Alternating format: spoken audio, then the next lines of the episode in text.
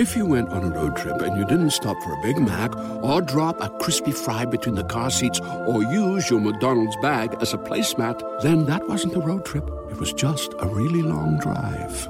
Ba-da-ba-ba-ba. At participating McDonald's. What's going on, Wild Black Family? This is Vince. First off, you know the season is over, but while we're gone, we wanted to give you a little information to help you through the holidays. So what you're about to hear is very, very short, but it's from our friend, Wild Black's friend, Attorney Mercy. And today she's going to tell you a little bit about how to handle yourself during encounters with the police over the holidays. She's going to talk Miranda rights, encountering the police, when they can search, when they can't search, and what you should do and say during a traffic stop. So pay attention. Happy holidays. Listen up. Peace. Hello, this is Attorney Mercy, and this is your Mercy Minute. Today we're going to talk about encountering police officers during a traffic stop. Now, if a police officer asks you to get out of the vehicle, should you comply? Yes. Now, if a police officer asks you to consent to a search, should you consent? No. However, when can a police officer search your vehicle? I'll tell you. 1, if you consent to a search. 2, if there is probable cause to believe that there is evidence of a commission of a crime. 3, evidence of a crime is plain view or can be identified by plain smell. For example, raw versus burnt marijuana. And lastly, search incident to a lawful arrest. So if you are driving your car and you don't have your registration or you do not have your license, that could provide the police officer with probable cause to search your car. Miranda rights. You know, Miranda rights, the right to remain silent, the right to understand that everything you say can and will be used against you, the right to have an attorney if you can't afford one.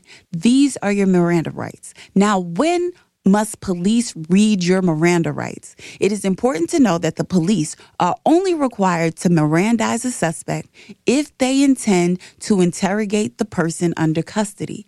That means that if they already seen the crime, they don't have to ask you any questions.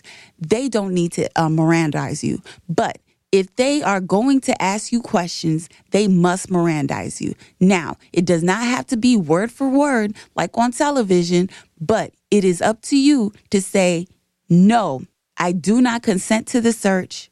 No, I do not want to talk to you. And yes, I would like to speak to an attorney.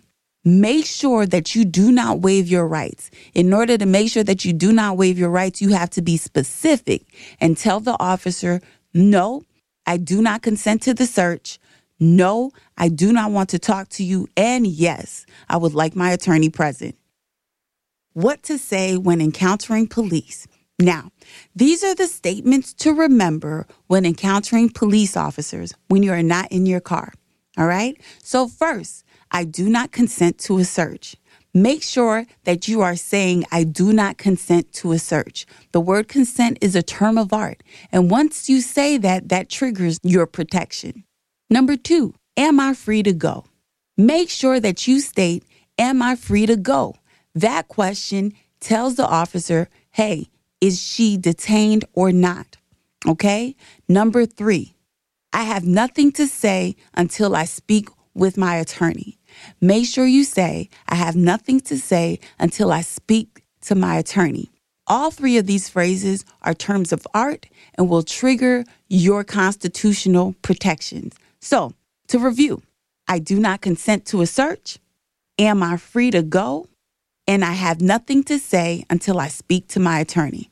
Now, at that point, if the officer does not have probable cause for an arrest, you are actually free to go. However, if the officer still detains you and arrests you, do not say anything. Let the attorney argue your case for you.